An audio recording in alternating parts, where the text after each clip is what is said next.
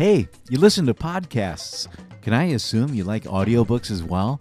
And if so, can I please hope you're not a member of audible.com yet? I've been a member for over 10 years, and now I've joined their affiliates program, which means you can get a free audiobook and a 30 day free trial and support Bionic Planet by going to audibletrial.com forward slash Bionic Planet. That's Bionic Planet as one word with no dots, dashes, or spaces because the system doesn't seem to accept those. And you can support me by signing up and checking out their services. It might even work if you're a member. I don't think it does, but give it a try. They've got over 180,000 titles for your iPhone, Android, Kindle, or MP3 player.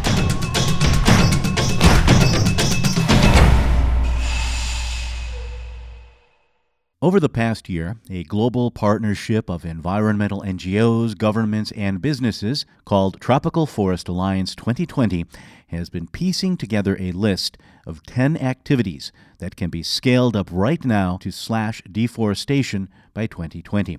They unveiled those activities last month at an event co hosted by Forest Trends and the Consumer Goods Forum. I harvested audio from that event for episode 23 of Bionic Planet, and today's show is a byproduct of that event. It is, for the most part, just raw audio. If you're one of those wonderful people who supports the podcast via donations at bionicplanet.com, you will not be charged for this, but you can thank my employer, Forest Trends. They've agreed to let me use some company time to put these together.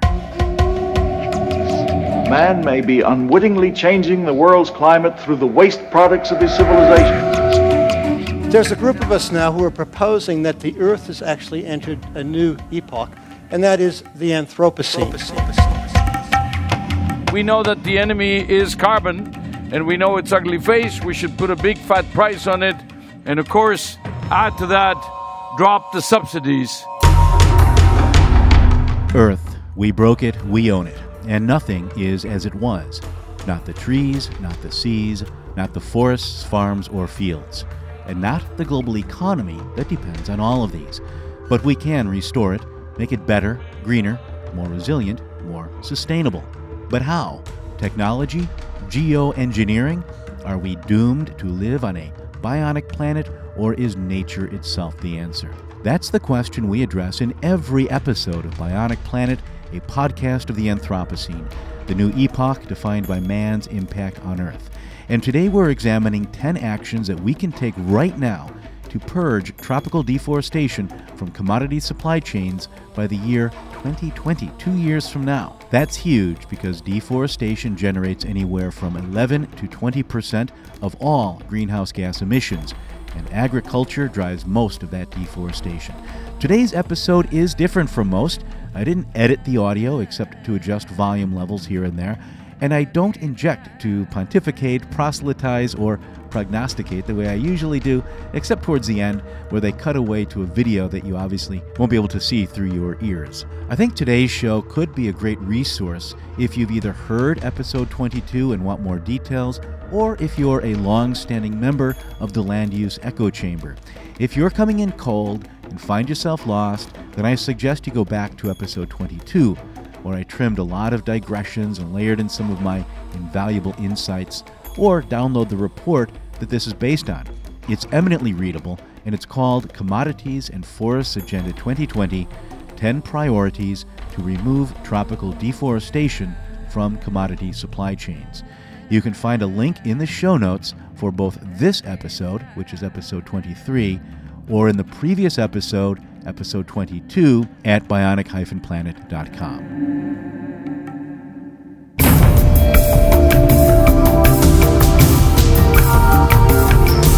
If I can encourage people to please uh, take your seats, the show is about to begin. First, huge uh, congratulations to everybody that's been able to arrive here and, and navigate New York City at this crazy week. Um, what we're going to do this afternoon is um, really celebrate the launch of a new report that's come out that's, um, that's been produced by the Tropical Forest Alliance. Marco is here with us. That um, looks at commodities and forests and an agenda for 2020. And um, for me, what's interesting about this, there are, there are a lot of folks in this room that have been a part of initiatives that are all um, in and around that, that idea. But what's interesting to me about this report is that it feels like we've, um, we've taken the important step of moving from kind of tactical approaches to these issues to a much broader more strategic approach. And, uh, and Marco and your team, congratulations on that. It's really, really important to us. And that's reflected in sort of the 10 priorities that they lay out there. So you need to be thinking about things like illegality, not only illegal timber harvesting, but illegal conversion of forest to agriculture. We did a report, we at Forest Trends, we did a report a couple of years ago that tried to document um, illegal, illegal conversion. And um, a conservative estimate at the end of this report, when we looked at it globally, was 90% of the commodities, agricultural commodities, coming out of, out of the developing world into um, Europe and, and modern marketplaces, 90% was illegal. So it's a very important dimension of this is to think about legality. Obviously, there are um, important developments around jurisdictional approaches, approaches where you start to think about um, not a particular business or a particular project, but you're starting to think about a, a, larger scale approach to these issues like certification, where you're working at a state level or a federal level. Uh, those are going to be very important developments. The businesses that are in this space that are leading have been um, pounding that drum, saying it's very, very difficult for them to operate when you are uh, certifying producer by producer. They need larger scale ways of, of uh, demonstrating best practice. And that's another one of the uh, critical uh, priorities that's laid out here. The private sector commitments, obviously, that's going to be a, a central part of the conversation this afternoon. Um, we have been a partner in that. We have an initiative called Supply Change, where over the last four years we've been tracking commitments from businesses around the world and progress on those commitments.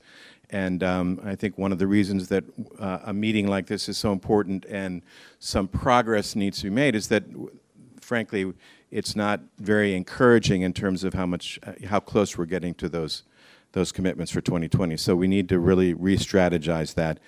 Community is a very important actor. So if you think about a forest landscape, and you can take the example of the Brazilian Amazon, it's really, really important to be working with the drivers of deforestation, those large-scale commodities like soybean um, farmers and cattle ranchers. But the other side of that frontier is equally as important. We need to make sure that there are values and sustainable forest-based supply chains on that other side that benefit the local communities, that benefit the indigenous communities. In, in the Brazilian Amazon, there are 20 million people, 400 different ethnicities that are, that are truly the front lines of our battle to, to preserve the Amazon. So there needs to be this sort of mix of, of approaches, and I think that, again, is what this report does so well.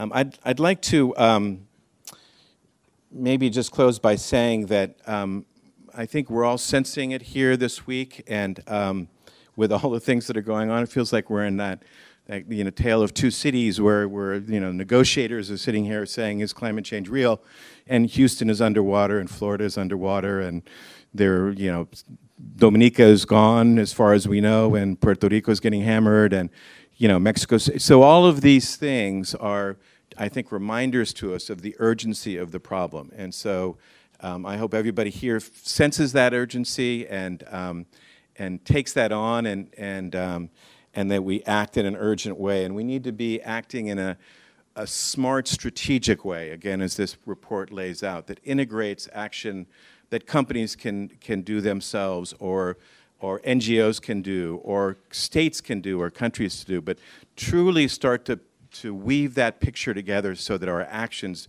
are, are of scale and impact that are going to be significant.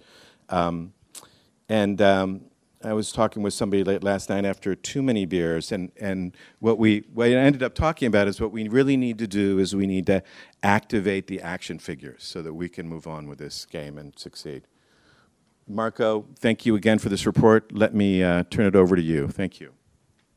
Thank you, Michael, and thank you uh, to Forest Trends to being such good partners in organizing this event and, and many other things that we have done over the, the what feels like a long time, but actually short time we have had a Tropical Forest Alliance Secretariat.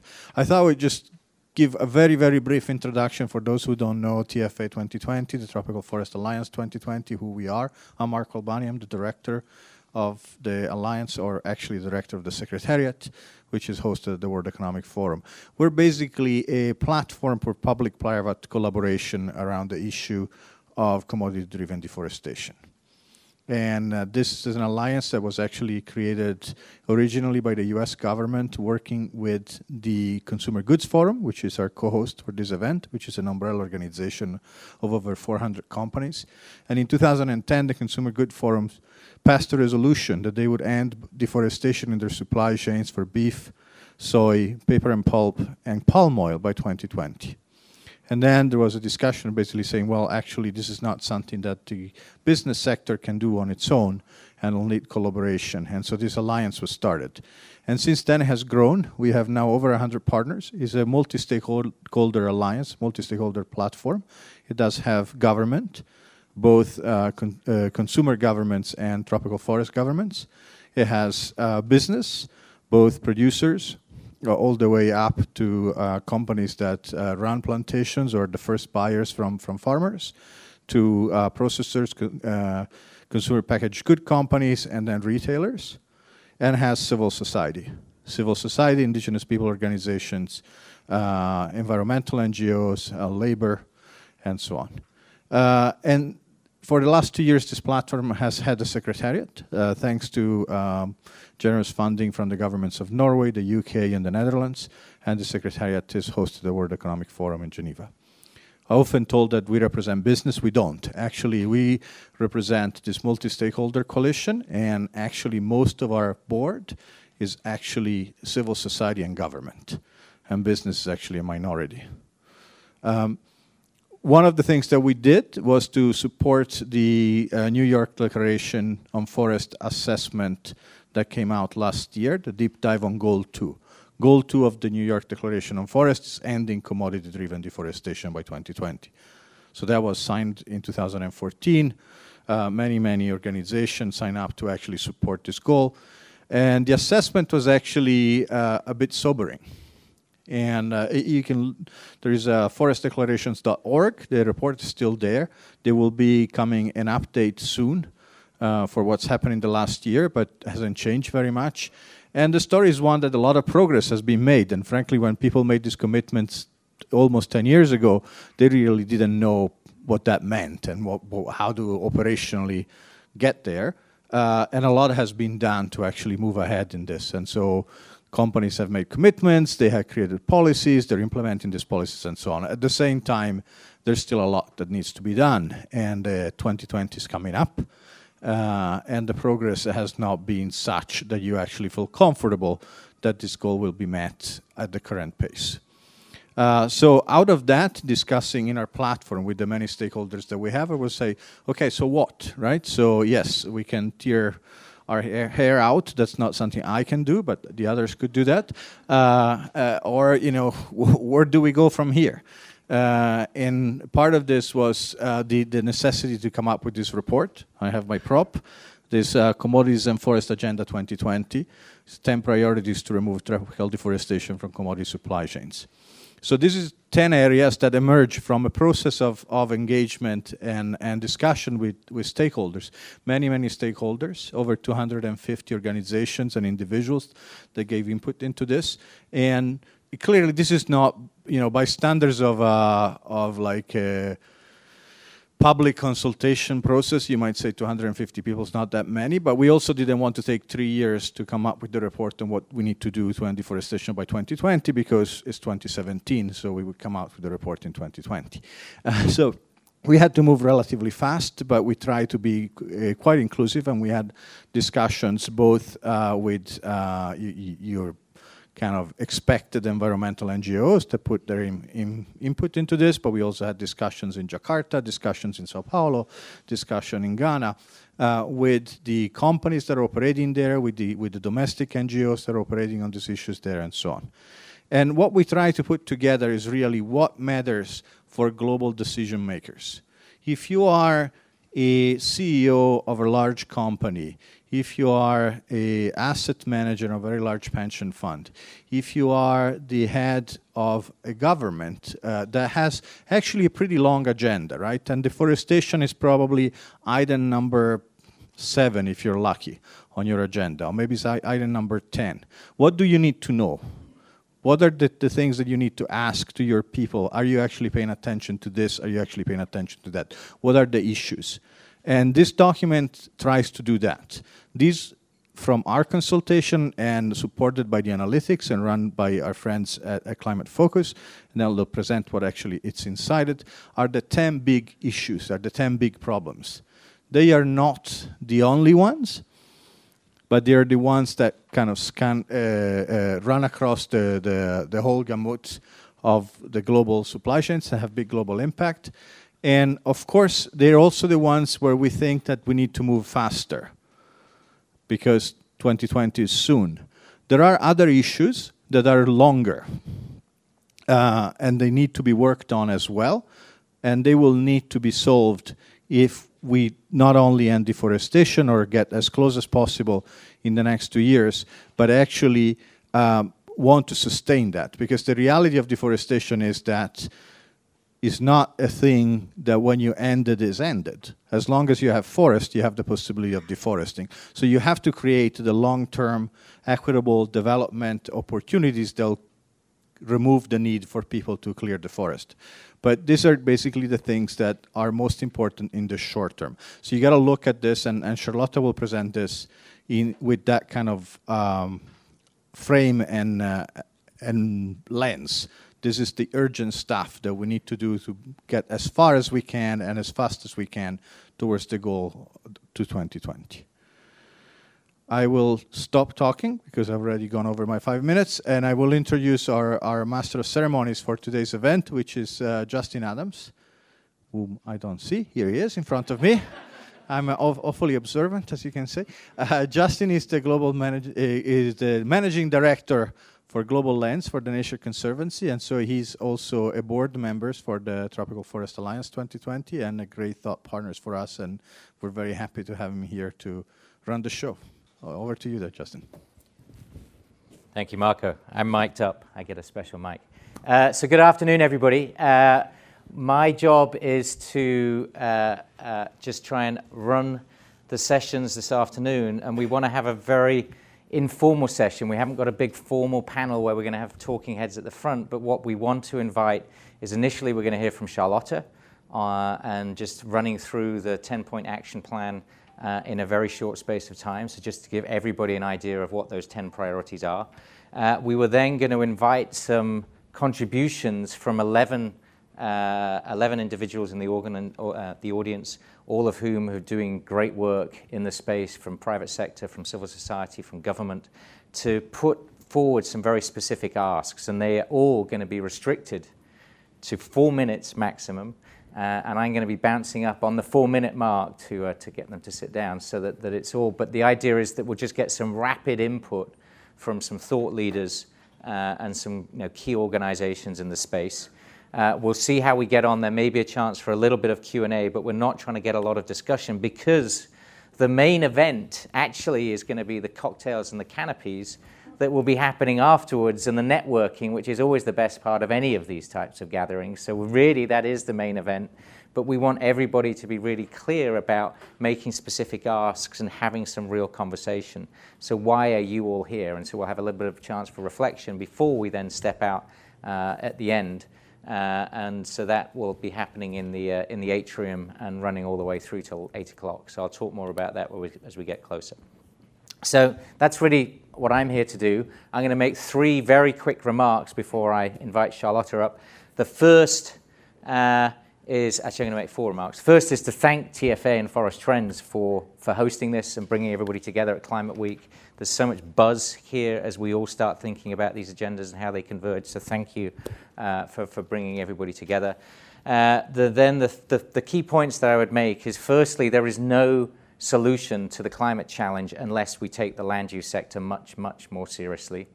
Second point, we are only going to get there by addressing some of the critical issues and taking, deforest, taking the deforestation out of some of the key agricultural supply chains and commodity supply chains is one of the most important things that we can be doing.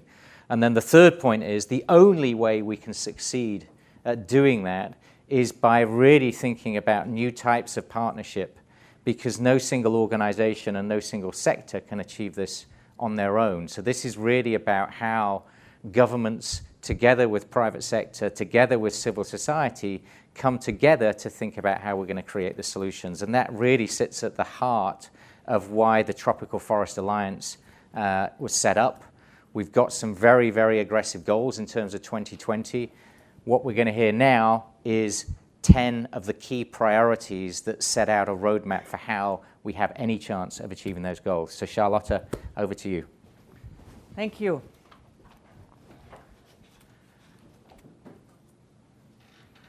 The Commodities and Forest Agenda 2020. The objective of the agenda is to identify 10 priority areas for policymakers, company leaders, civil society leaders to strengthen and accelerate progress to address commodity driven deforestation. Why we are doing this and the process has thankfully already introduced by Marco, by Michael, and by Justin. What I want to say here, which is important, it is not a stepwise approach. We are not suggesting to do one, and then the next one, and then the next one. There is also no priority among the priority areas. What we are saying here is we have to do all of them and we have to start now. Okay? So the um, click and click. I need to. So, so this is a fairly short document. It is written so that you and your bosses and your partners can read it in about an hour, and you get the main the gist of it. It is the result of a process that took almost a year. We started with the New York Declaration Progress Assessment on Goal 2 in November, which was released in November 2016. Then we had a series of workshops, consultations, consultations elect- in electronic form, in person. We met first with a number of, of a multi stakeholder group in Berlin in December 16. Then we went into a process, a process of analysis. We had a lot of uh, individual calls with experts. Then we produced a draft in March that was consulted on during the General Assembly of the of the T- of TFA 2020. Then we went back and rewrote it. So there was a lot of rewriting involved. And then we had consultations again in electronic format and in person in Indonesia, in Brazil, and in Ghana.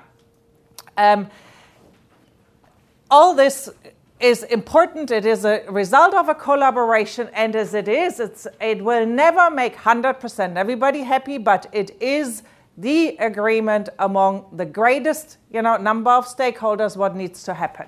And that is click number one the elimination of illegality from supply chains.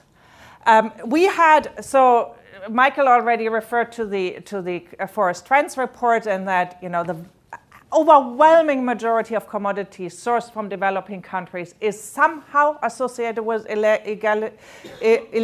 And if we look at tropical deforestation, about 50% of the commodities come from illegal sourcing.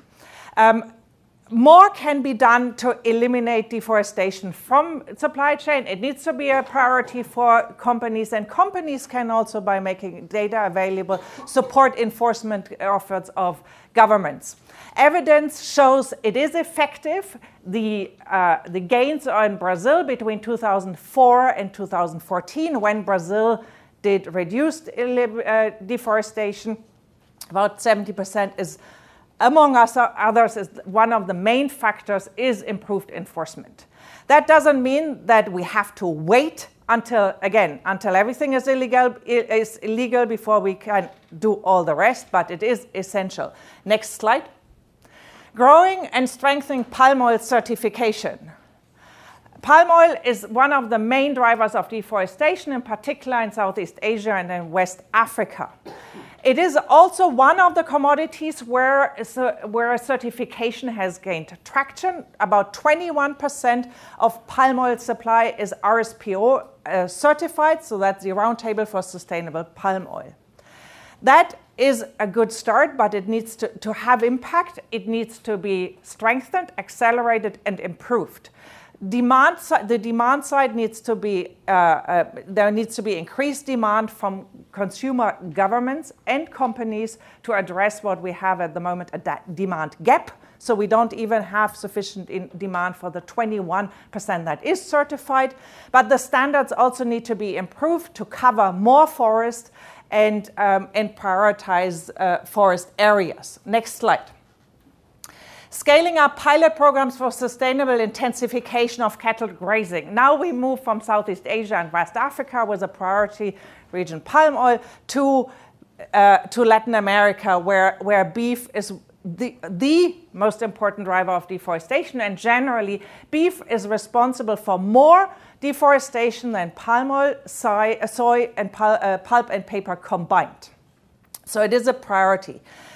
Demand for beef is, continues to grow and increased. We know that we can satisfy existing and growing demand on a smaller land area. There are pilots, pilots are tested, and they need to be accelerated um, in, and, and scaled up. Next slide. Sustainably increasing smallholder yields in palm oil and cocoa. More than 30% of palm oil and more than 90% of cocoa is produced by smallholders. And these smallholders lack access to credit, they lack training, they, um, and often because of this, they go and mine soil and land and, and uh, to increase yields. This can be changed by systematically improving smallholder yields by providing technical assistance, training, and, uh, and making available special finance facilities. There is also you know, aggregation of smallholders, all that needs to happen. It's very important, it's essential for the palm oil supply chain and for the cocoa supply chain. Um, next slide. Achieving sustainable soy production. Soy is one of the primary causes for destruction of natural ecosystems, forest, but also natural savannas and uh, forest, uh, uh, uh nat- other native and natural ecosystem. It is the main driver of deforestation and con- land conversion in the Brazilian Cerrado, where it has converted nearly 30 million hectares of natural ecosystem between 1990 and 2010. The global demand for soy continues to rise. Very little of it is, is certified. It's also a lot of it goes to uh, emerging economies. And in order to save the remaining ecosystem of the Cerrado and other native ecosystem, it is important that multi-stakeholder initiatives like moratoria or others are being formed in support of these ecosystems. Next slide. Acceleration of, uh, accelerating the implementation of jurisdictional programs. We know that more and more governments, subnational and national, have embarked in processes of land planning and uh, uh, uh out, drawing up investment plans that move towards a sustainable landscape and rural development. We have uh, screened about you know, 34 of these jurisdictions. They cover significant amount of existing commodity production. That is 10% of the world's beef production, 34% of the world's palm oil production, and 40% of the soy production globally there is a momentum, and that momentum needs to be accelerated and strengthened. And where we have early successes, where public and private sector work together in jurisdictional program, program that need to be strengthened, and, and so that it can serve as a pilot and model for other jurisdictions. Absolutely important because it brings a lot of the other pieces together. Next slide. Addressing land conflict, tenure, security, and land rights that's another of the agenda item, which is an underlying priority for an, many of the other things. For example, the smallholder intensification uh, agenda item depends also on land title. Land title for rural communities is essential to make, you know, make them invest into land, but also making available credit and finance for land. Um, un- uncertainty of, of a land title, title and registration holds back a lot of action and activity. So, land registration efforts need to be accelerated, conflict resolution mechanisms need to be put in place, and very important, the uh, land uh, uh needs to be assigned to indigenous peoples and rural communities where they have a claim. We know that ownership and management of lands by indigenous peoples is positive correlated with land forest protection. Next slide. Mobilizing demand for deforestation free commodities in emerging markets, a big and important thing, uh, uh, agenda item, which has been neglected um, for the longest time. But as long as China is the world's lar- largest importer of, of, soy, pulp, and paper, and pulp and paper progress, the third largest importer of palm oil, and an increasingly important importer of beef, it is essential, essential to engage China. And uh, Indonesia is by far the most important importer of palm oil, also essential for engagement. In addition to this, we also need to keep an eye on domestic uh, demand in emerging economies, something that came up in all three regional consultations. So it is not only those, but it is also the producing, producing uh, uh, countries. Positive, this is feasible. We have more and more initiatives that. Um, that involve China and India, and this is something that we, you know, as a community need to engage and strengthen and partner with these players. Next slide. Redirecting finance towards deforestation uh, free supply chain. So there is finance. We have trillions in agricultural finance, but at the moment it is not you know, not, not all of it, you know, or some, you know, um, is used in the sustainable way. The overwhelming majority is not. If we compare this to actually, you know, sustainable uh, finance and initiative, it is minuscule compared to baseline or gray finance, as we call it.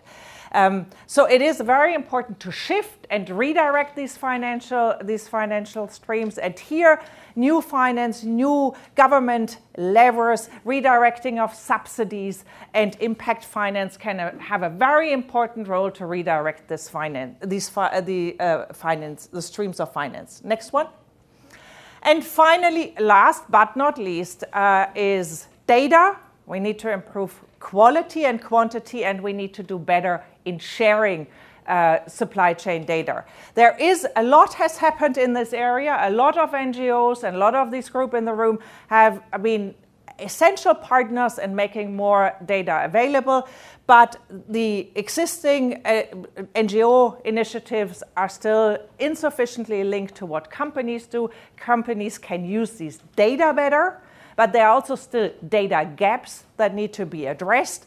And finally, what would um, uh, what would also help in, in the cooperation on transparency is a common set of, of um, definitions that help us all to speak the same language. These are the say, 10 points, and with that, I pass it on again to Justin. Great. Well, stay standing, Charlotta, because oh. we just want to have a few minutes for any clarification questions. Please, no grandstanding or any big sort of point. But any clarification questions for Charlotta on this 10 point uh, priority plan? Read it. And we have mics. Where are the mics? Michael at the back, please. One here. Just say your name and affiliation. I'm Michael Radomir, Executive Director of Code REDD. Um, the jurisdictional programs you refer to, are those um, standalone jurisdictional programs or are they with uh, jurisdictional REDD programs? They are not all REDD programs. They are focused, initially, the initial ones that we looked at were REDD focused, but there are a number that focus more specifically also on supply chains. So these are all jurisdictional programs that have a focus on forest and supply chains. Not all, not all, are, not all of them are REDD programs. Hi, thank you. Uh, Gemma Tillack from Rainforest Action Network. Uh, when you're talking about redirecting finance to sustainable production systems, has there been much thought or consultation around the scale of those systems and whether or not shifting from the large scale plantation model to small scale locally controlled systems is a preferable way to go? Well, part of it we already uh, respond with the action agenda because one important core, you know, core, you know, uh, priority item here is to support smallholder systems. So um, that is essential. Same, you know, with the sustainable grazing system. We also see a lot um, a lot of opportunity around um, agroforestry systems and restoration. We have the whole restoration agenda, which is an, uh, an, an, uh, an um, investment opportunity. But when it comes to, you know, we don't go into the detail in this where we say exactly this needs to be financed. We hope that this triggers, you know, working groups, you know, whether it's in TFA or another context, that then translate this into action plans. But smallholders are a clear priority. I think we are very unambiguous about this. And just to say, TFA has actually had a very good working group looking at finance, and some of those reports are available, so including yeah. finance for smallholders. Any other at the back there, please? Hi, um, i'm ayma from Global Council. Um, point on uh, priority number 10 on definitions. Do you think you could just share a little bit more as to, as to how that might come about? Which organizations might be shaping them, and how we might try and reach some agreement on them? I think we this is actually an agenda item which, in a certain way, has at least uh, you know the first steps have been taken to address it while we were working on it. And Rainforest Alliance is coordinating a group of NGOs that uh, work on what we call the accountability framework, where this is one of the goals. And I think Nicole will present that, right? Yeah. It's not just NGOs, it's it's, oh, cross, it's a cross sector thing to, to, to, sort of come up with those definitions. Turns out defining what a forest is is more complicated than, yeah. than, uh, than we might realize. More questions. One at the front here.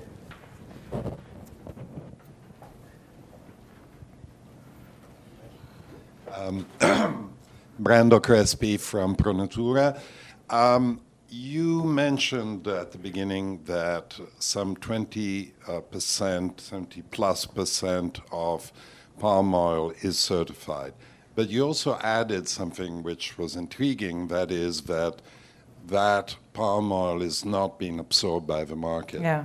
Could you, hmm. uh, is it a question of price? Is it a question of there's not enough demand on the part of consumers for certified palm oil? Um, um, at the moment, let's say there is um, the demand is growing, the supply is growing, and they don't find together. Also, at the moment, it is. Um, oops, sorry. Um, yeah. Um, do, can you explain a bit more on the? Yeah. So that's you know TFA. So, some of the issues are, and then there's probably a lot of people know more about palm oil than I do in this room, but one of the issues with palm oil is that palm oil gets refined in a whole bunch. It's, it's like oil, right? In some ways. It gets refined, and then people use different components of the palm oil. So what happens is that might be demand for, let's say you want a highly refined component and you want it certified, but nobody the, the wants the unrefined component wants it certified. Mm. So that's part of the issue is that fundamentally they're different utilization and. Uh, uh, one of the other things that comes up is that one of the uh, toughest certification requirement was actually for use of palm oil in the bio uh, the biodiesel industry. But what we're going to see now, if, if the European Union actually gets palm oil out of the directive, is that we'll see even more certified. So some of this palm oil is certified under a different standard. So we'll have two different certification, and if it's bought as biodiesel, it doesn't show up in the RSPO accounting because the RSPO certification doesn't have the carbon uh, doesn't have the carbon uh, standards that will allow it to use as biodiesel. But the urgency of this point is even higher in the face of potentially Europe getting out of, of uh, biodiesel palm oil, which you know you can and I know there's a lot of people who think that's a good thing that we shouldn't use palm oil as fuel, but at the same time, what it means is there's a whole bunch of certified palm oil that is currently buy, bought with very high certification standard that we're just going to actually go back onto the market and try to find a home. Yeah. So that's something which is a misconception in many markets in Europe is then people then decide not to, you know, avoid palm oil, which is not helping us because it's important to buy certified palm oil. So as ever, it's complicated. Was, yeah. uh, we have time for one last question. So right at the back there. Thank you. Danai Magnatis, UNDP. Thank you for the presentation, and I look forward to reading the report in, uh, in detail. Um, I think it's lovely to see these uh, 10 action points coming out so clearly um, and, and giving us a clear direction. On the other hand, there are also action points in, on which we've been working in this community uh, for, for various years. So, how, what do you feel? What is different now? What is the, the momentum that we have that you think can turn these action points into actually actionable points that uh, that can make a, a, difference with the experience that we have till now. Why is the time right now? We think um, so. We know that is a, there is initiatives on all of this, and in fact, one of the filter that we applied is that we wanted to suggest something that is feasible and where has already something happened. So what can be accelerated. So, but and we know all these different groups working on it. The hope is by you know authoring a document which has support and is readable by CEOs, policymakers, you know, at the higher level.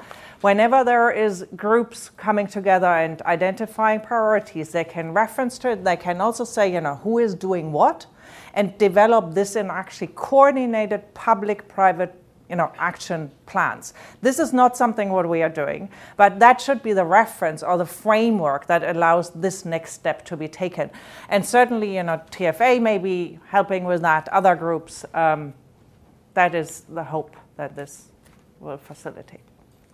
So I would just add that I don't think we've made clear. anybody's saying that this is easy, right?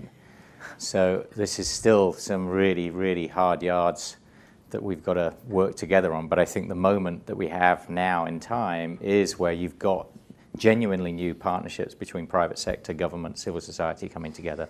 You've got the TFA hosted at the World Economic Forum. So these conversations are happening at Davos with CEOs, with ministers, and there's a genuine opportunity to build and harness some of that energy. And so it's, it's not that it's easy, but that we've got to use that momentum to now turn it in. So, with that, I'd like you all to give me uh, some round of applause for Charlotta. Thank you.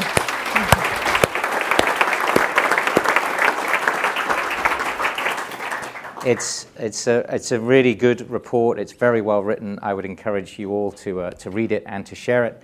What I didn't say is you're all going to be tested on it before you have drinks and canopies later. So just 10 points, you maybe only need to remember five, but, but you'll be tested. So with that, we're going to move into the next, uh, uh, the next session. I need a mic. Uh, and this is the sort of quick, the quick draw round of where we've invited 11 speakers to just give a contribution about something they are doing. That's going to be timed. They have four minutes. They know that in three minutes they will be handed a sign that says one minute to go. And if they then overstep the mark and go beyond four minutes, then I will have to stand up and intervene, which I'll do very politely in a very British way, but I will intervene nonetheless. so, so uh, first up is uh, Kavita Prakash-Mani, uh, the uh, global uh, markets uh, and food lead from uh, WWF International, and has an extremely esteemed career that I couldn't even begin to talk about. But Kavita. Now that would take more than four minutes, so we won't do that. Um, hi, everyone. It's a pleasure to be here. And of course, we're very pleased to be supporting the TFA at the launch of this uh, agenda. Um, I'll take my four minutes to just do a quick wrap up of what WWF has seen as its core contribution to this, uh, to this uh, very, very exciting space and very essential space. So, about 10 years ago, we did an analysis of uh, what are the causes of the main causes of loss of habitat. Uh, of course, forests are one, but given that we are a World Wildlife Fund, we were also interested in looking at the other habitats which impact our wildlife species, our rivers, um, and so on and so forth. And we did an analysis and came up with a set of 15 commodities that were really causing deforestation and habitat loss. And since then, we've launched a market transformation initiative, which really helped us get our act together on what we do on those commodities. The ones most relevant for us here include soy and beef, uh, palm oil, pulp and paper, timber uh, products, and we also had uh, others like, like fish and sugarcane and cotton, but those are not relevant from a forest perspective. So what we did then was to say what, what is the biggest intervention point to make a difference to how these crops and these commodities are produced, consumed, uh, distributed, traded. Uh, and we did this wonderful hourglass, champagne glass figure, which said, you know, there are millions and millions of, of producers, about five, uh, five and a half, uh, 550 million uh, farmers. There are seven and a half billion consumers. Can't go to all of them. So let's go to those 500 companies in the middle that actually control most of that trade. And that's what we did. So we reached out to a lot of these companies. We got them to sign up to certification, to standards. We spent a lot of time designing, launching, supporting, strengthening certification schemes themselves, whether it's the RSPO, the RTRS, the BCI. I mean, you name them, we can go through the whole alphabet. Um, and I'm sure you all know them. Uh, and we really then went into saying, how do we transform markets? And a lot happened. So, right, we have 10 to 15 to 20% transformation of markets. RSPO is, I think, at 21% of uh, RSPO in the world is now certified. So, a lot of change happened. Uh, but it isn't enough. Right, so there are many things that we still need to do. So we shifted that to saying what next, and we came up with the uh, Collaboration for Forests and Agriculture, which is the CFA project, which you know TNC and many others are part of, really looking at how do you take commodities in landscapes in countries like Brazil um, and uh, Paraguay, uh, and then link them into the market. So really looking at the full chain and saying where does it go, who do we need to influence, what value chain player can actually make a difference. And so we got to talking to people in uh, China, in Russia, who are buying the soy and the beef, uh, and obviously Europe and the US, to get those markets to shift. Uh, and so then we also looked at saying, okay, we're moving on this, we're looking at the production, we're looking at the value chains. Can we also look at the financing? So we started a financing work, uh, and I have colleagues here who know more about it than me, to really see how you can influence finance to go to where we want it to go.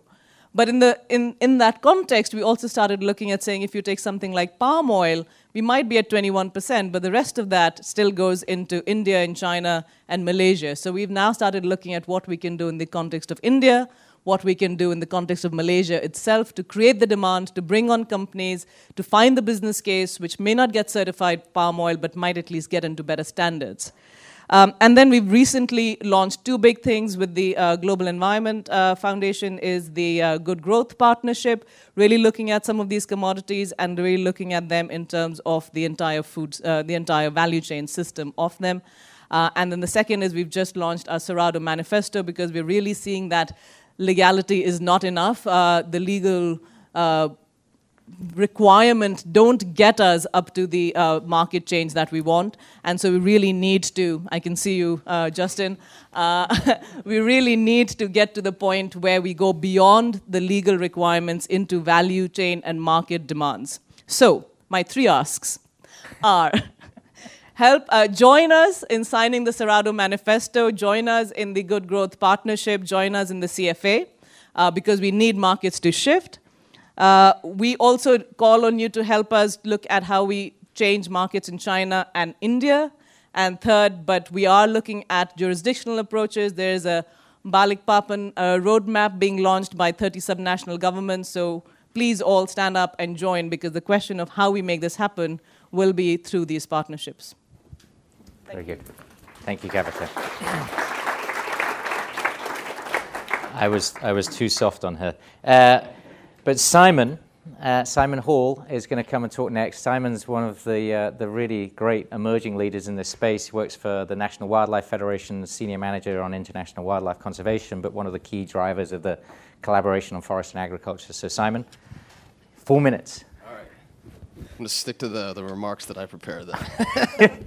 so thanks so much. It's, it's a real pleasure to be here, and, and I'm just um, I'm just so happy to have the opportunity to, to my four minutes up here and to, to present and ask, which I think is a really um, interesting format. So for thanks for the organizers for putting that together. As Justin mentioned, my name is Simon Hall. I, I, work for the National Wildlife Federation. I'm based in Washington, D.C. I manage NWF's uh, portfolio of work in Latin America focused on the key drivers of deforestation there, which we've heard from some of the other speakers, which are um, cattle and soy. We look at beef is obviously critically important, but we're looking at this more holistically across the, the suite of sort of products coming out of cattle production. Leather, obviously, hugely important, tallow, biodiesel, other things that are all sort of bundled into the the value chain there. Um, a lot of my work focuses on advancing uh, private sector um, interventions for uh, how to tackle deforestation. Um, and NWF has been a, a, member of TFA for, for many years now, and it's been really great to see the increased level of collaboration and engagement that's been happening um, more recently. I think this is really critical um, there's, you know, there's not that much time left until 2020. We have these clocks around me here ticking away as we speak, so time is really of the essence. Um, you know, as some of the others have, have mentioned, NWF, TNC, WWF, and a whole suite of many other strategic partners are working together as part of the collaboration for forest and agriculture, trying to tackle uh, deforestation driven by uh, cattle and soy in Brazil, Argentina, and Paraguay. And we're linked up with the accountability framework and other initiatives and sort of, uh, you know, bringing all these pieces together, um, working together lockstep to, to solve these problems.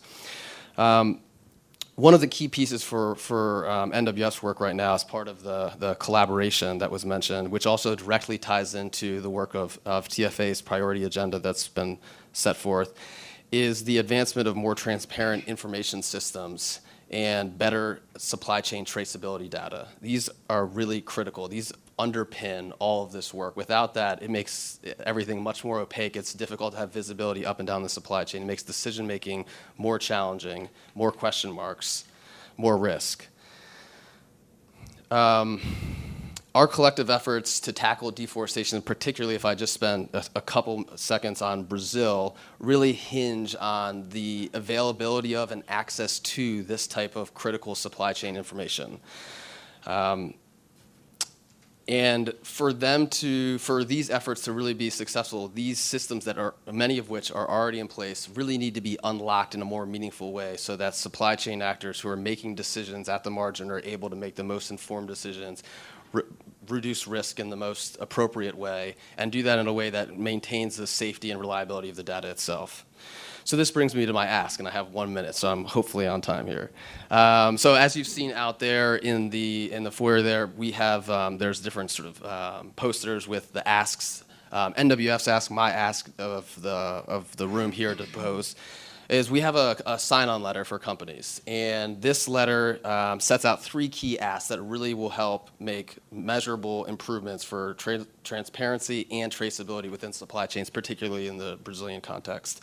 Letters broadly uh, supported by Bra- Brazilian civil society, by researchers, by academics. Many leading companies have already signed on if this is something that you, you, you know, think you could be interested in, I would encourage you to come find me and we can talk about it in more detail. Thanks so much. I really appreciate being here. Thank you, Simon. Perfect, perfect modeling of uh, 345. Um, so next up, we're changing tack a little bit. I'm delighted to uh, invite Cynthia Ong uh, to come up. And Cynthia is the executive director Forever Sabah, which is one of the leading jurisdictional programs. Uh, you heard uh, Charlotta talk about the importance of jurisdictional programs, I think goal seven, or priority seven. So, Cynthia, please talk to us about Forever Sabah. Thank you. Thank you, Marco, for this surprise uh, invitation. Um, I'm Cynthia from Sabah, which is the northernmost state um, on the island of Borneo was slightly smaller than Scotland and larger than life in terms of biological diversity. Hmm. Um, about 55% of Sabah is forested. Half of that is in protected areas, and half of that is production forests. Um, about 70% of that is natural forest management. We're a key producer of crude palm oil, um, about 10% of global supply, 6 million metric tons from about 21% of our land mass. Um, so in 2015, late 2015, the state government endorsed a policy to certify our um, Sabah's palm oil product to RSPO standards by 2025. Um, and in 2016, we formed the Jurisdiction Certification Steering Committee, which is equal parts government, civil society, and industry. And we worked very hard on a five year roadmap to get there, uh, which is now being endorsed by the highest level of government. It means institutional change, it means policy change, it means behavioral change, it means getting rid of our various addictions. Um, so in Sabah, of course, um, palm oil production is very intimately coupled with uh, um, our forest landscape. And so uh, we're realizing that there's a need to uh, um, integrate our transformational processes. So, alongside the jurisdiction certification for palm oil, we're also embarking on a 25 year forest management plan for our forest estate. So, in the past, we would have um, uh, managed concessions you know, in this fragmented fashion, and now we're looking at them in, in a holistic manner to uh, begin to orient the, the, our forestry practices into the future. Um, so the two, the two initiatives um, in conjunction cover about 75% of Sabah's landmass. Um, we're at the cusp of endorsing the, the roadmap for um, you know, getting to, to 2025 um, with fully, a full, fully certified palm oil product and on the cusp of launching the forest management plan. I think we have a, both a symbolic as well as a practical opportunity in Sabah to showcase, uh, you know, um, a transformation in, in a place small enough for it to happen, but also large enough to, um, you know, to show relevant scale. Um, what we need from from our, our, our, neighbors and the international community is stamina and um, commitment, the staying power uh, to walk with, with us through this very, very difficult process. So it's financing, it's practical wisdom, it's taking up this new CSPO product from Sabah. Um, yeah, and just uh, hand holding, I think. Thank you. Thank you so much, Cynthia. It's a, it's a really, really extraordinary example of kind of how a jurisdiction program can come together and uh, very, very uh, worthy uh, for everybody's support. So, uh, next up, uh, we're going to change tack a little bit and have the private sector. So, I'm delighted to invite Dewi Bramono, did I say that right? Uh, who is from APP, one of the largest pulp and paper companies in Indonesia uh, working on lots of sustainability issues, and also one of the you're also on the Belantara Foundation board. So, there we, thank you. Thank you very much. Uh, good afternoon, everyone. Um, thank you very much for this opportunity. I'm happy to be able to contribute to this uh, discussion. So, as um, already mentioned before, I'm from APP, Asia Pulp and Paper. Um, we're a global company for uh, one of the biggest in uh, pulp and paper manufacturing, but we are headquartered in Indonesia. And um, one of the key issues that we are dealing with, of course, is about deforestation. I mean, um, some of you may, may, already know that in the last five years, we've been working really hard to turn our story around, especially uh, to specifically about, uh, you know, removing uh, deforestation across our supply chain. Uh, we've done quite a lot of activities uh, uh, uh with our partners on the ground. Um, uh, in terms of uh, you know stuff that we do is related very much with the action plans of that was mentioned earlier, the ten points. Um, for example, um, you know, for uh, legality issues, we've been working together with the government of Indonesia.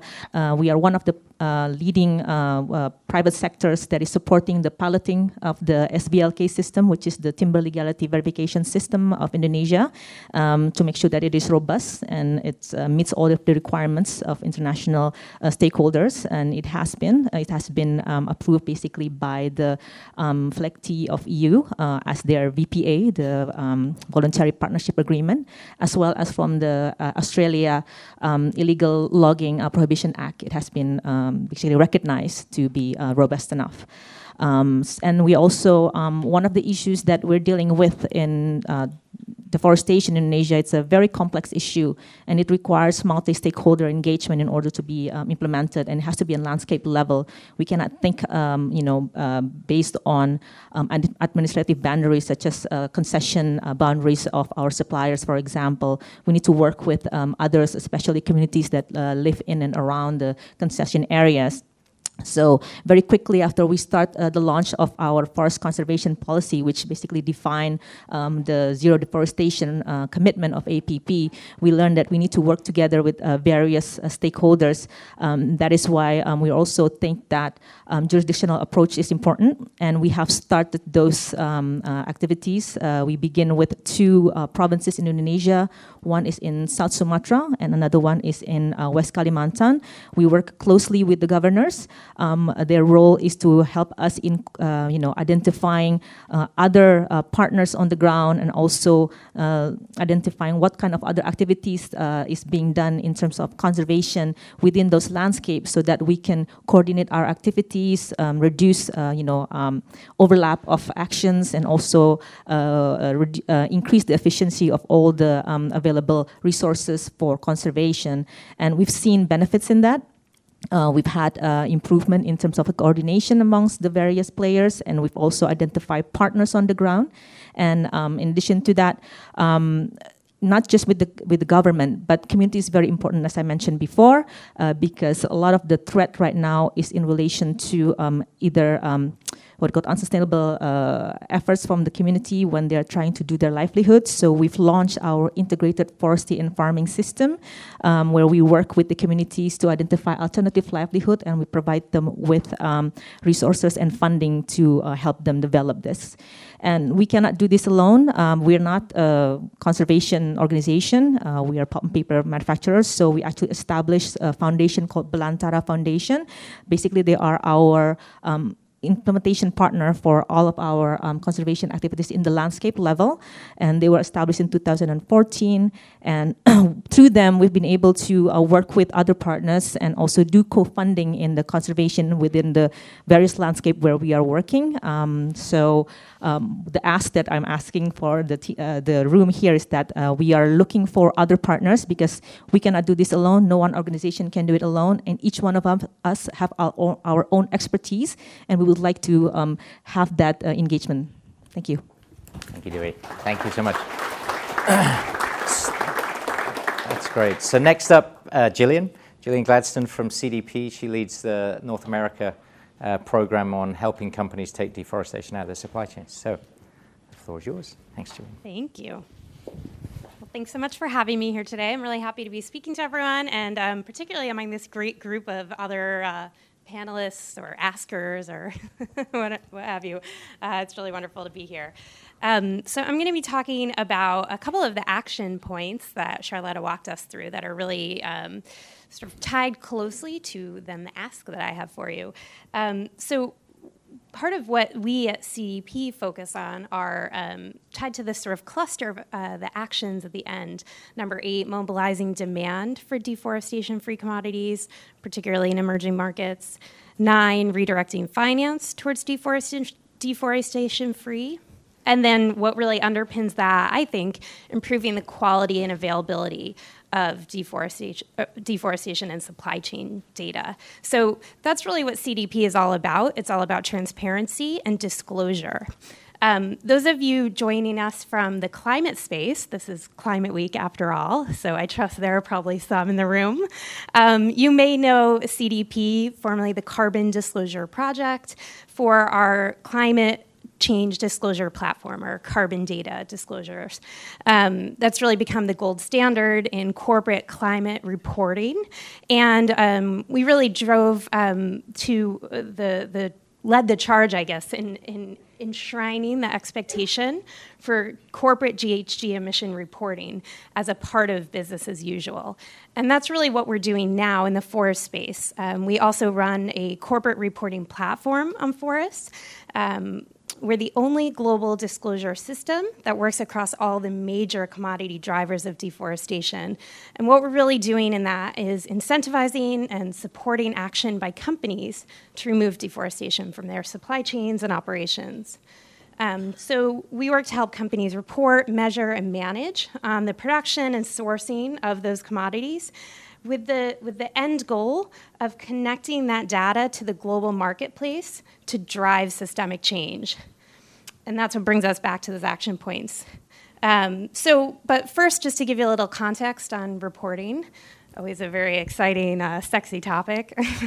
so, while corporate reporting on deforestation has come a long way, um, there's still a lot of work to be done. So last year, CDP saw just over 200 companies reporting through our disclosure system on their use of deforestation linked commodities. Um, and this year, we'll have even more than that, which is terrific. Number to be announced later this fall, so stay tuned. um, so, you know, that's an impressive number of companies, and we're really starting to get to scale in some of these key commodities. But uh, we have a long way to go. We've identified about 800 of the largest publicly listed companies in the world that we believe to be exposed to deforestation.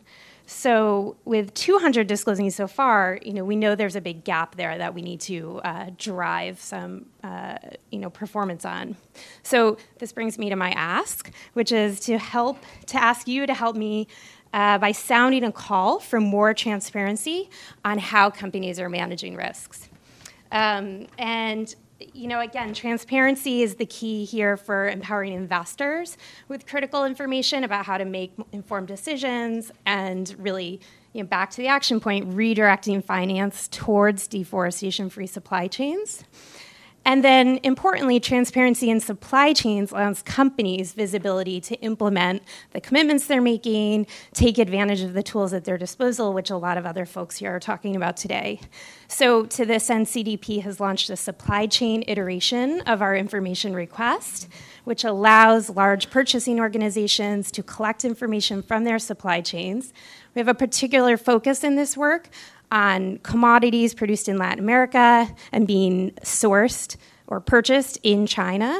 So, um, you know, this is really where, where we're um, sort of entering into this world and trying to push forward action on these two pieces.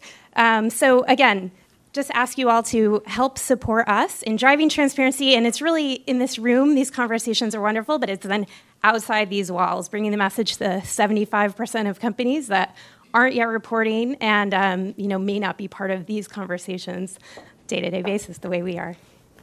Thank you. Thanks, Gillian. So that's, that's great. We, we live in a world of increasingly radical transparency, and how we use that as a tool to drive change is going to be really, uh, really, really important. So CDP's work is, is super key. Um, Ignacio Gavilan, where is Ignacio?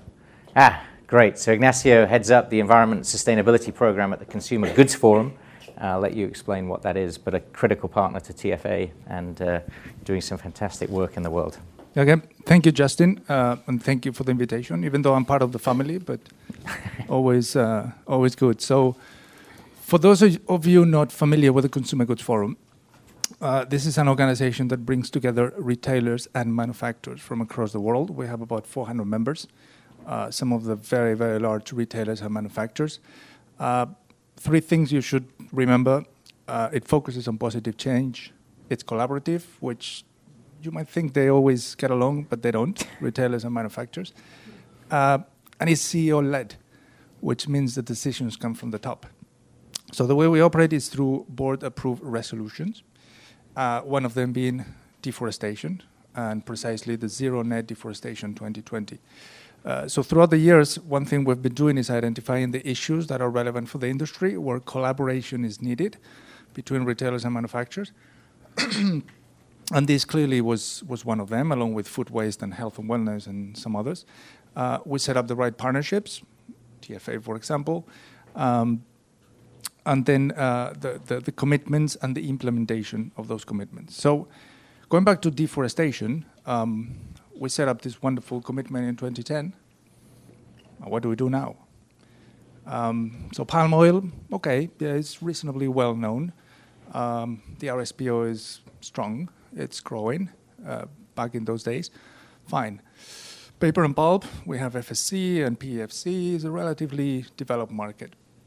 Cattle has a round table um, on, on sustainable beef. But what about soy?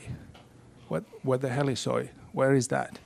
So when I ran a little bit of a survey within the membership, I realized that th- these poor companies had no clue how to calculate how much soy was in their supply chain because it's an ingredient, it's embedded, it's, it appears in many different forms, and the only two forms that appears to you as a consumer is soy milk and edamame in your sushi. so, I mean, you have to go really back into your uh, supply chain to understand what it is. So, in order to help the members, we developed what is called the soy ladder. It's a soy footprint mechanism that uh, you can find in our web. Um, it's a very simple tier approach to understand your supply chain uh, and how much soy do you have on it. So my ask goes to those companies beyond the Consumer Goods Forum to use it, to do a materiality assessment and understand how much soy do you have, because you might be driving deforestation in these areas without knowing it. Uh, the first exercise we did with uh, this soy footprint by four UK retailers, we realized that 30% of the soy they import, they have no clue where it comes from. And that's sad, but it's serious. And we need to understand why 30% in UK retailers is not understood yet. So that's my ask. Go and do your materiality assessment, understand your supply chain, and start reporting as much as you can. Thank you. Thank you.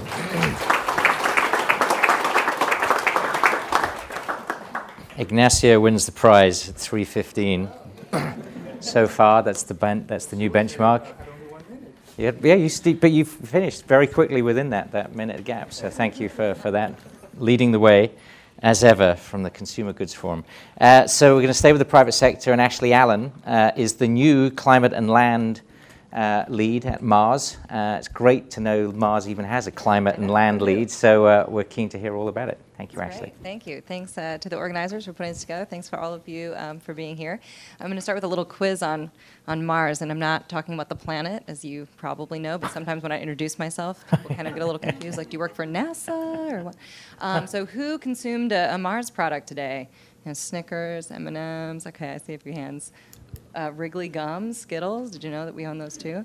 Okay, now here's the trick part. Whose pet consumed a Mars product today? I'm not talking about feeding your pet M&Ms. I'm talking about Pedigree, Whiskas. We uh, also produce those brands. So um, when we think about Mars, you probably think about chocolate. You probably think about our cocoa supply chain. But uh, deforestation is obviously also important for us because we do source for our pet care business a lot of beef, a lot of soy. So um, that's just uh, something to kind of consider when you think about a company, what you think you know about a company that's then trying to look at their entire uh, supply chain and finding lots of fun surprises um, in different places. Um, so at Mars, maybe if, if you've heard this week, we've been, our, our leadership has been out several events talking about our new sustainable in a generation plan. Uh, we launched that, that last week, but this week has been uh, the place where we've been uh, during Climate Week marching around and uh, sharing the news. Um, you've probably heard, I think our, our CEO's uh, favorite line is that Mars is not just about uh, doing incrementally better, but we're about doing what's necessary and what's right. And for our sustainability targets, that means what the science says is necessary and right. So our uh, sustainable in a generation plan includes a science based climate target for our full value chain. So, for those carbon nerds in the audience like me, that's scopes one through three uh, with a science based approach. So, that's a really big deal. And our goal is to cut our full value chain emissions by two thirds by 2050. And to get there, we have to cut by 27% by 2025. So, it's a tall order. Um, that's on top of our original operations goals, were to, uh, which are to become uh, net zero um, by 2040. And that really has to do with, with cleaning up our operations and our, our renewable energy. But our value chain footprint is 76% of it is from the agriculture and land use change uh, aspects of, of our value chain. So that's really our, our focus now moving forward is figuring out how, how do we do that. And I think a lot of people in the room here are going to help us figure that out. Um, I also want to mention just specifically on deforestation. You know, we we joined several of the companies, joined the Consumer Goods Forum in in uh, putting forward um, commitments related to ending deforestation in, in our key supply chains, and we've also been working a lot on that in the cocoa supply chain. Um, but now deforestation is fully integrated into our climate change, into our CO2 target. So um, the accounting that goes into that is uh, really necessitates looking at land use change and the impact factors associated with land use change when you're calculating your footprint. So that's a big deal, and I would say a, a key ask then is um, both to companies and to organizations that work with companies. Uh, help other companies also work on accounting for that deforestation within their climate targets. A lot of us are making quantified climate targets. By putting deforestation into that target, we are now better Mm-hmm. able to track that in a holistic way within our full climate goal. So that's that's kind of my number one ask. Um, and and then one more ask that I'll give is. Um, you know, to the experts in the room, I think we've talked a lot about improving data, improving, uh, improving the analysis. Um, also, help us really, really understand the drivers of deforestation because we're making commitments based on our purchase of commodities, but we know that there are lots of complex factors in countries where we source from, having to do with governance and enforcement, um, having to do with uh, other commodities like timber production. And so, really help us understand that because we can't reach our goals unless we're working with others so that they can also address those uh, drivers. Um, so I'll just end since uh, this week was uh, the launch of Climate Optimism. I'll, I'll end with an optimistic story, um, and that is to help us not forget uh, why uh, we're doing this. Um, so a friend of mine has three-year-old twins, and he was talking to them, and they had must have done something at preschool about what they wanted to be when they grew up. And his one daughter told him, uh, "I want to be an astronaut." Um, but only boys are astronauts, Daddy. And, and so he went to some friends at NASA. He works in DC, uh, as I do, and um, got a signed picture from one of the women astronauts at uh, NASA and gave it to her. And, and she was just elated, and her mind was blown that she could actually be an astronaut. So I think we should just keep in mind that we are doing this for future generations in addition to our own generation, and that we're also going to need the scientific expertise and the passion from these future generations to continue making, uh, to continue working toward this goal. Thank you, Thank you, Ashley. Uh, so, uh, great reminder about how important it is we work together and some of the complexities that no single company, even a big company like Mars, can actually solve this. So, thank you for that reminder. So, uh, I'm going to hand now to Darsono uh, Hartono, who is really one of the leaders in this space. He's working on an incredibly important landscape project in central Kalimantan, uh, the CEO of this of the company, Kating- the Katingan project. So, the floor is yours. Thank, thank you, Justin. Um, good afternoon, ladies and gentlemen. I'm, I'm Darsono Hartono. I'm actually from Indonesia. I used to work here. So about 10 years ago, I started this endeavor, being convinced by my business partner, Rezal Kusumaatmadja, saying that, Darsono, you save rainforest, you're going to make a lot of money. so I'm like, wow. I mean, I, I actually work four blocks from here. I used to work for JP Morgan in real estate. So I mimic that real estate, rainforest. That makes probably, I mean, of course, Al Gore sort of put, this is 10 years ago, right? So, I mean, even somebody like Charlotte, we are, we are like the old people here when we start talking about REDD+. But um, I think those are, the, the, the, the experience that I had the past 10 years teach me so much about what we can achieve if we want to do the right thing. I mean, uh, my business partner wrote an article, op-ed before Bali COP said, land dictates the rule, communities are the gatekeeper. So those are the basic premises of how we worked 10 years ago. If you read that article again, it's the same thing that we've been doing. So but reality is some people keep on talking about it, some people decided to do something about it. So we are probably the one who is doing it. I know there's some other people doing it too. But I think from a my perspective, looking at this earlier on as a climate issue, it actually become a commun- communi- uh, communities issue. Because at the end, it's the communities that deforest. At the end, you- you're not looking at the currency carbon, but you're looking at how you can manage these communities. So from our endeavor of trying to protect, now we have to work into how to produce with these communities with the basic premises of not deforesting. So that's why the business model sort of like changed over the past five years. And I think, you know, you see like what we do well the past 10 years, we do everything by the book. So, you know, we, we know that there's a lot of land conflict, We have done pre-prior informed consent where there is no such principle than 10 years ago. So things are, I think we both believe that we have to do as a, as a newer generation for Indonesia, we want to do it. And luckily, we have peatlands, which is a, a gift and a curse because if you don't manage it well, it becomes a curse. If you manage it well, hopefully you can make money. So we have that whole dynamics with us. And, um, and 10 years passed, I think the proof of concept worked on the ground. We've been working with 34 villages, 43,000 communities. We have implementing, we basically start building up the institution, how we can work together with them. We have done all the participating map exercise to avoid land conflict. You know, we have actually worked with the consumer goods company right now, a big consumer goods company, uh, CGF Group company, to look into potential of, we have some coconut sugar, uh, coconut plantation outside the, the, the, the the concession. But concession is about 157,000 hectares, so it's a huge concession, 100 kilometers north to south, 30, you know, 30 kilometers west to east. But outside that boundary, we still have a lot of coconut plantation that we work with a big company to add value. How we can produce not only getting copra but getting, co- you know, coconut sugar. So those are the things that we have done well. We have built basically our company have been doing, have been able to build a social capital to bring trust it's very hard to, to, gain, to gain trust from communities if you work in Indonesia. So I think the ask that we want is, you know, with all the hard work that we have, we finally get our credit, you know, verified. We have more than 15 million tons of credit. So if anybody, any of you have somebody you know or you're interested to buy credit, you can contact me. But I think, but the, the lesson learned is without, it's not, you have, we have to prove the concept of protecting forests can give benefit people start talking about pushing production, then become protection, but it doesn't work that way. I personally don't believe that you know you can push production all the way and you think that protection will be taken care of. It's impossible. I give you a small example why. In Riau, if somebody doing palm oil, you increase their productivity, they're gonna get two wives, three wives. You know, they're gonna have one car, two cars. And what will they do? They want to get more land. That's the reality. You can you can increase them now, but in the future you're gonna have problem. But if you can make an argument saying that if you protect this, you're to get some benefit, or at, not as good, but there's some benefit to it, then it might change their mindset. So that's all I ask. Thank you.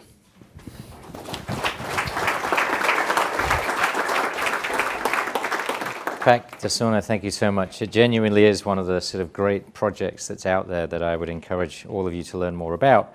And part of this is actually to encourage exchange. And so, Ashley, to your question, around the drivers and the understanding, this is not a climate story, it is a community story, as Pak Darsono says. And so I would suggest you have a discussion when we go into the break later, because I think there's a lot that, that, that, that they, a lot of knowledge uh, that's been built up. So we're going to change tack again, uh, and I'm going to ask uh, Stina Rexton uh, to, to say a few words. Stina is the, uh, the private sector lead and the TFA tag for the Norwegian uh, uh, International Climate and Forestry Initiative, and I don't think that needs any introduction, but one of the most important players in terms of keeping this agenda alive. So, Stina, thank you. Hi, everyone. So, I'm Stina Rexton, and I'm actually new to NICFI the, and to the Norwegian government forest work and to the forest world in general. So, first, I have a personal ask, which is please don't use any abbreviations. I want to talk about um, how to leverage private sector capital for some of our common priorities going forward that have to do with reforestation, which we need to do if we want to achieve the climate goals, and uh, just preserving the forest we already have. Um, so, and I want to talk about love uh, at the end, if there is time. So we'll see. So um, I guess we're all interested in using, uh, leveraging private capital flows in a greener way.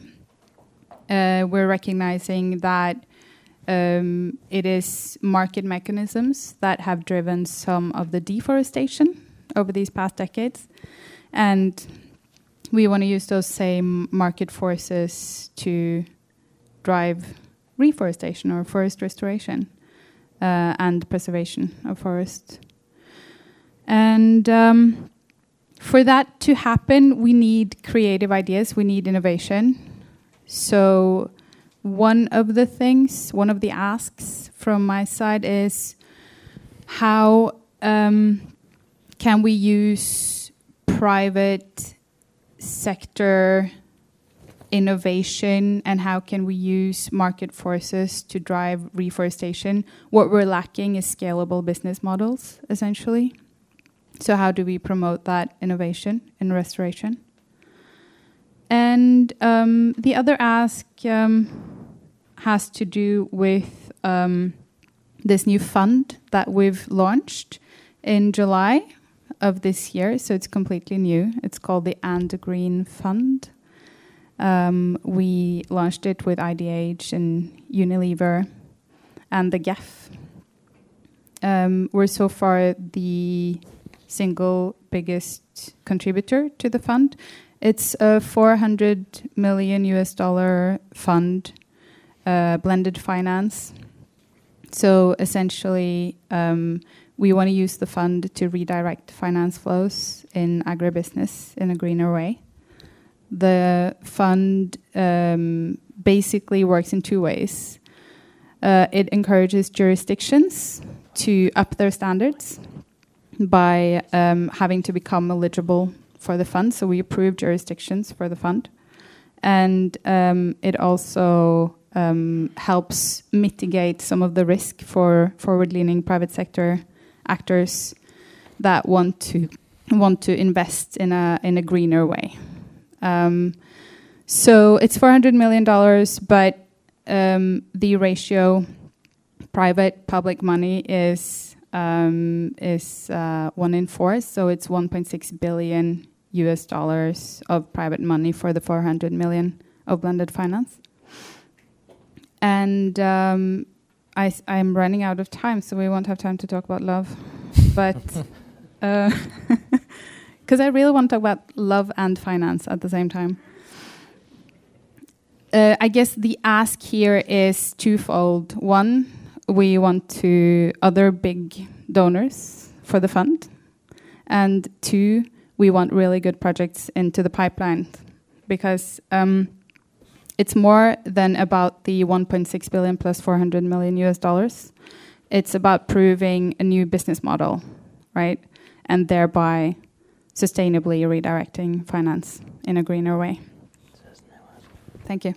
I think we should give you an extra 30 seconds to talk about love. That's, that's, uh, that's my agree. own intervention I'm making. okay, well, we're all here from different parts of the public private sector divide and from different academic disciplines, from different worlds. But we're all also different people. So I just want to encourage everyone to take their personality into the job that we're doing. Uh, we tend to be so left minded in our work, you know, very kind of results focused and uh, brainy, which is a great thing. But I uh, uh, want to encourage everyone or ask everyone to also lead from the heart. So the combine the heart and the mind, because that's what we need if we really want to get where we want to get. Peace and love.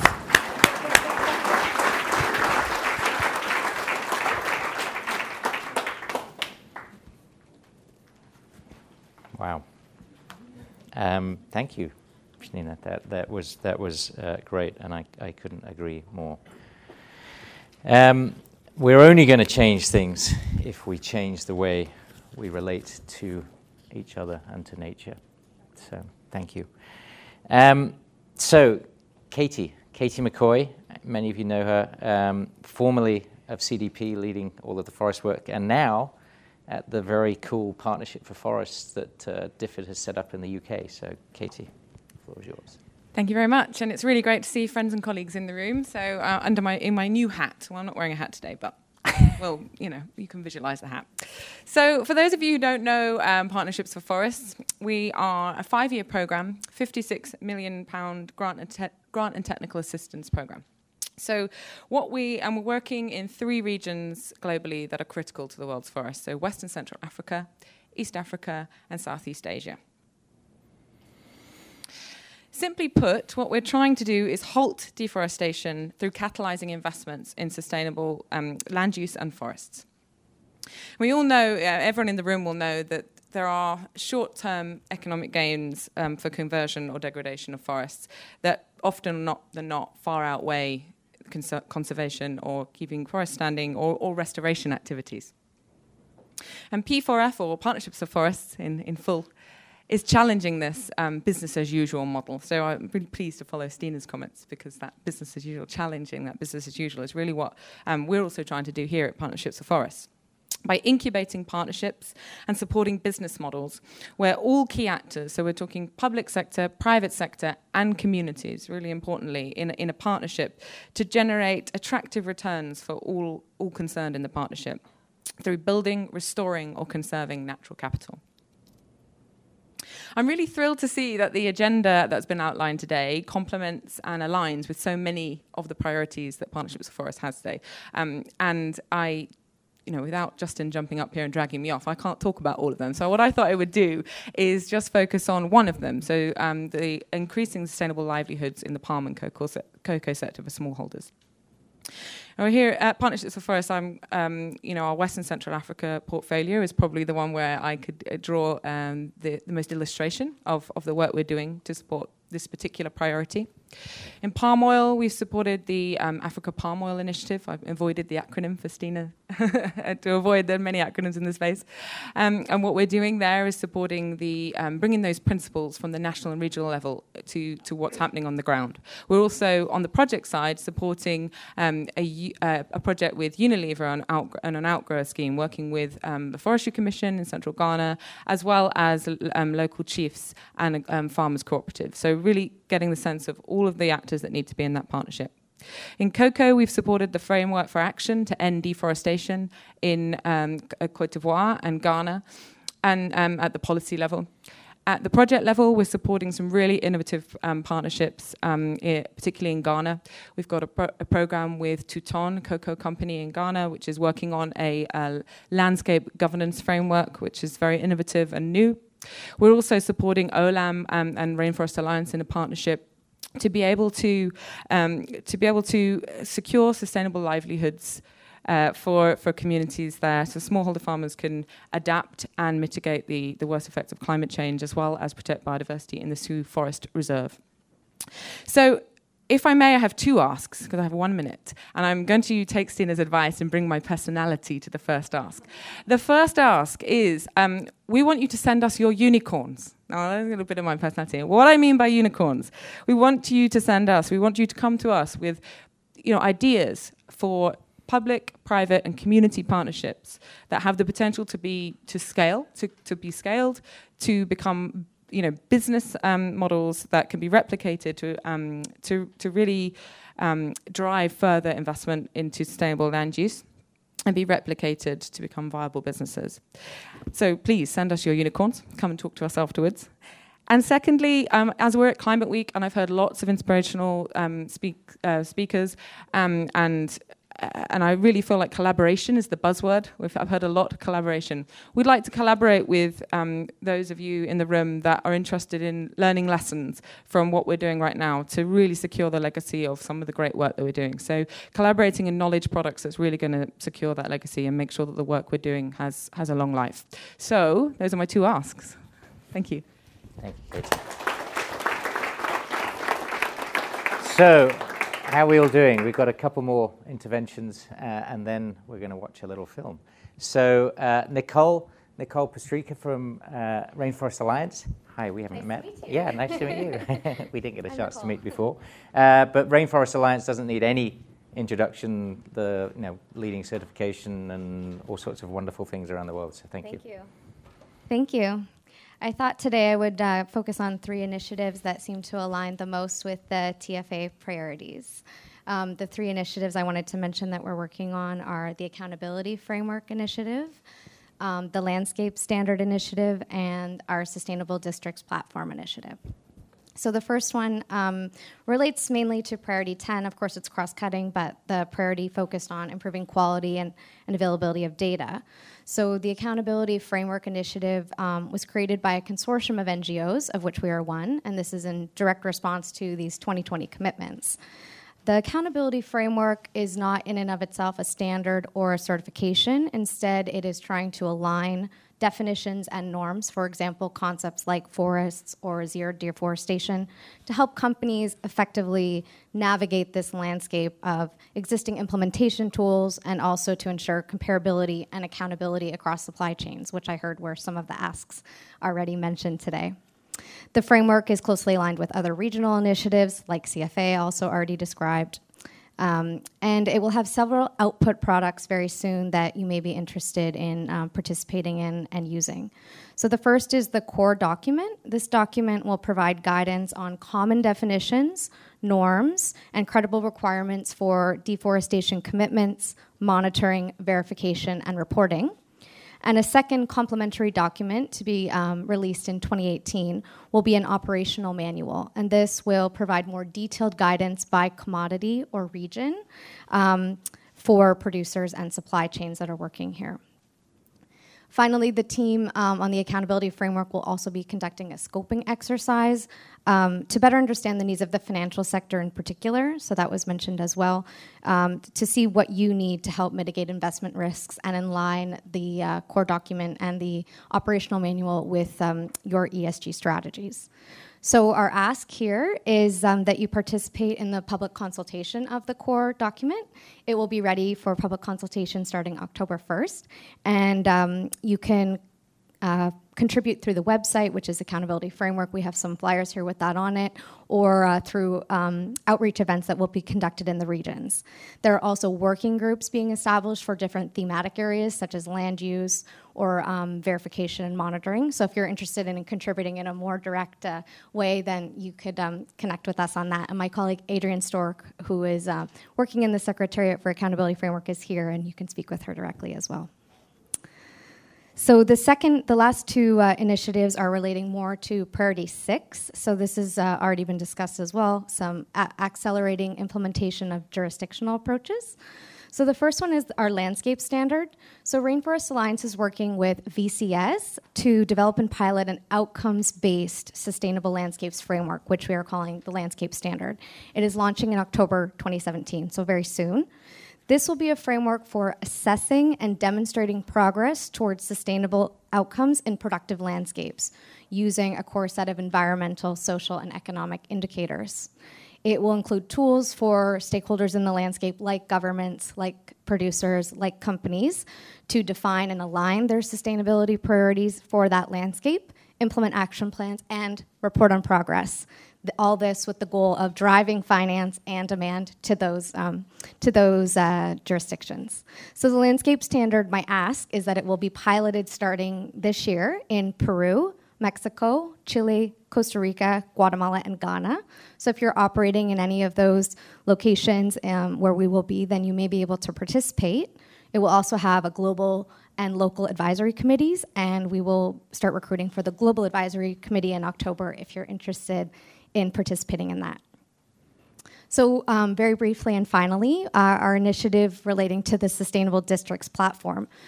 Um, this is a jurisdictional approach to smallholder capacity building, which was one of the other priorities in Indonesia, where eight district leaders in Riau, North and South Sumatra, Jambi, and West Kalimantan have pledged to join this platform, which is a caucus of Government Association of District Leaders there. So, working with partners, um, we're collaborating to protect forests there while also ensuring sustainable economic growth, growth and incorporating mainstream sustainable land practices um, into the district's planning process. So, my ask for this is um, it's a very ambitious program targeting up to uh, 50,000 smallholder farmers in these eight districts by 2022.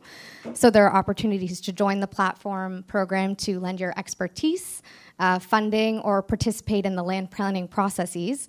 And for companies with specific commitments to smallholders, um, there's an opportunity to leverage the existing funding uh, by making your own investment tied to a specific district, uh, a certain number of smallholders, or your own uh, company outcome goals. so those are my many asks. Thank you for the opportunity to present them. We look forward to chatting more. Thank you, Nicole.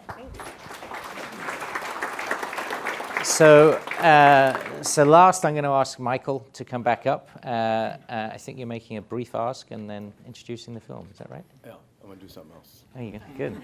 All right. Uh, so I'm going to break my four minutes up into two segments. I'm just going to introduce the film for a second, and then I'm going to do the ask at the end because I think it'll make more sense. But um, I want to bring the love back into the room and to remind us of why we love the forest that we care about. Um, so uh, earlier this year, we took a trip up to visit with one of our partners, our indigenous communities that we work with in the in the Amazon region, the uh, the Yawanawa, and um, it was an amazing journey. Uh, Acre is in the far western part of Brazil, so it's about a 50-hour trip from start to end, and it involves about a nine and a half hour boat ride. Um, but what was interesting about it was really, I'm a trained tropical forester, so what was really interesting during this journey was seeing the difference between the quality of the forest as you go from government owned land to communities that are riverine communities to these indigenous cultures. And I think that's a reminder of why indigenous peoples are such a critical piece of the puzzle that we're trying to construct here. 25% of the world's tropical forests are owned and managed by indigenous communities. And we were able to do some research some years back to demonstrate that they are the best managers of those forests, better than governments, better than, than businesses. So they, they need to be a real partner in this process. So we've got a, a short film, uh, about 10 minutes. We, uh, on the trip, we brought along uh, Greenpoint Innovations, and Marty Hoffman is over there in the corner. And um, and i would like you to feast your eyes on, on why, we, uh, why we love these forests, and then I'm going to come back with an ask. We should all care because we are all the same people. We are all connected. We share the same future. And at this point, they turn to a video called Stewards of the Forest, which you can find just by Googling that or via the show notes for episode 23 at bionic-planet.com. I'll use this little pause to also remind you again that if you like Bionic Planet and want more of it, especially the value added episodes, then be sure to give me a five star review on iTunes or wherever you access podcasts, or support me by taking a free 30 day audiobook trial at Audible Trial. That's Audible, like, you know, I hear it, audibletrial.com forward slash Bionic Planet and that's Bionic Planet as a single word with no dots, dashes, or spaces. So audibletrial.com forward slash bionic planet, or you can become a patron and support me directly for as little as $1 per month. You can learn how to do that at bionic-planet.com. That's bionic-planet.com. A little bit different from the Audible Trial address.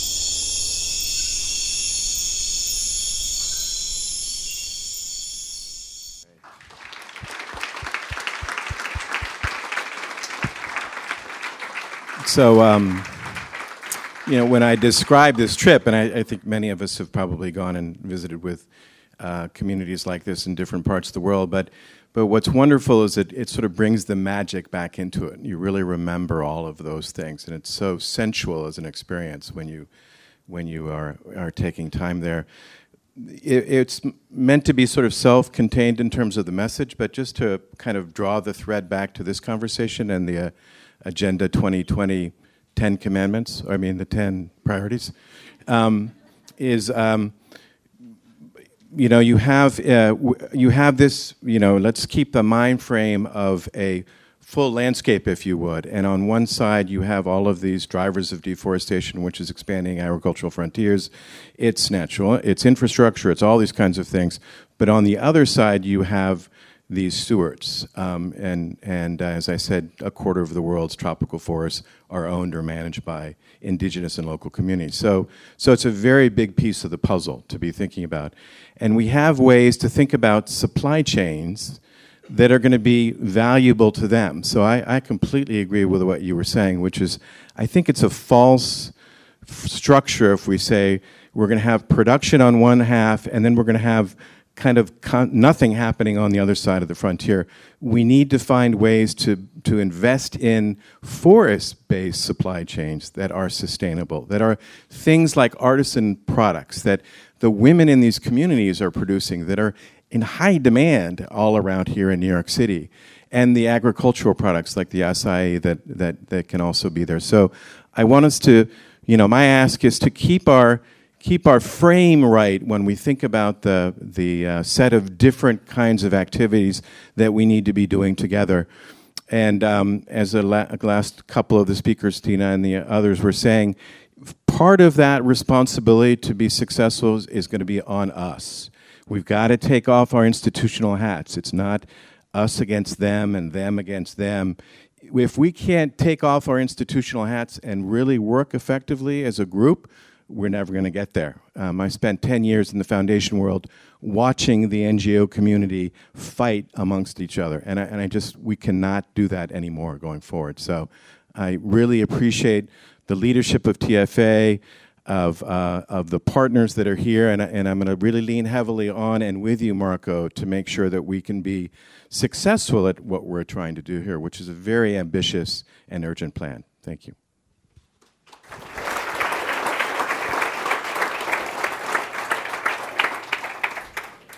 Thank you, uh, Michael, and uh, and thank you to uh, Stephen and Martin for a fantastic film. They're both over there. I'm sure it'd be great to chat with them uh, in the break as well. So uh, we're running up against six o'clock. We're not going to have a kind of big plenary discussion or lots of Q and A now, but what I hope we've done is stimulate you all to be thinking about all of the various parts of this 10 uh, point plan. There's 10 priorities that, that Charlotta laid out. Um, and each of the organizations that stood up has made an ask, and the, uh, the TFA team is just going to uh, put up some of these asks uh, just so you can see them as a sort of prompt again uh, that we'll just flick through um, before we go into a break. Um, I certainly am not going to try and summarize everything that's been said, but I hope what we all take away from it is that we've all got something we can contribute. From whatever our institutional perch and whatever our personal passion is, this is a critical agenda. You wouldn't be in the room now if you didn't believe that. But what we want you to do, we're putting handing out some post-its now we want each of you to think about two things. What's your contribution? What can you make? Right? And then how can you answer some of the asks that have been made? Okay? And whether that's at the personal level and the personal passion, the love that Stina brought into the room in a very, very powerful way, uh, or whether it's the work you're doing and the organization that you sit in and the work you're doing so, what we want to do is rather than sort of just break now, we want to have just a couple of minutes of reflection, of quiet. You're allowed to write, or you can just sit quietly. Oh, that's a phone going off. That's bad. Um, but we just want a couple of minutes of peace. If you've had a week anything like me, there have not been many gaps in the week, and it's just nice to just take a little time to reflect on this kind of incredibly complex agenda. And then we're going to go into the atrium over there, and we're going to discuss the ask. And I want you to be speaking to people you don't know and to be uh, networking and actually really figuring out what can you offer to others in the room. The TFA have termed this, have come up with this new term. I'm going to try and say it, the asktrium, right? Which I guess is what you take when you take an atrium and you put lots of asks in an atrium. Uh, and that's what the next two hours are. So half of this whole session is then going to be outside for us to really have those networks. So uh, I'm going to stop now with just a thank you where I started. A thank you to Forest Trends. Thank you for putting that film together, if nothing else. It's, it's, it's always amazing to see the work with Indigenous peoples anywhere uh, in the world. They teach us so much about what it is to live close to the land and find a new relationship with each other and with the land. And a huge thank you to Marco, uh, to Petra, to Anna, uh, and to the TFA Secretariat because they're a tiny team and they're doing a fantastic job of pulling these partnerships together.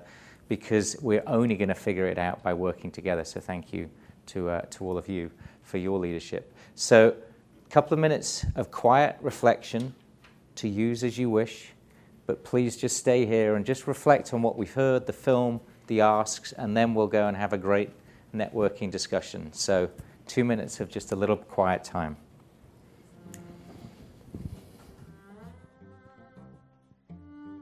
And on that note, we'll wrap up this edition of Bionic Planet. Again, if you're a paying patron, I'm not charging for this one. You could say it's compliments of Forest Trends because I put this together on their time. And by the way, I do encourage you to visit the Forest Trends website. I spend a lot of time here covering the work that other organizations do, but Forest Trends is working hard and effectively to save forests around the world, usually by tackling the economic drivers of deforestation. You can also visit Ecosystem Marketplace, which is my full time gig. There we get a little more technical than I do in the podcast, but if I've sparked your curiosity here, you might find it worthwhile to go digging around. Until next time, I'm Steve Zwick, coming to you today from Rotterdam in the Netherlands. Thanks for listening.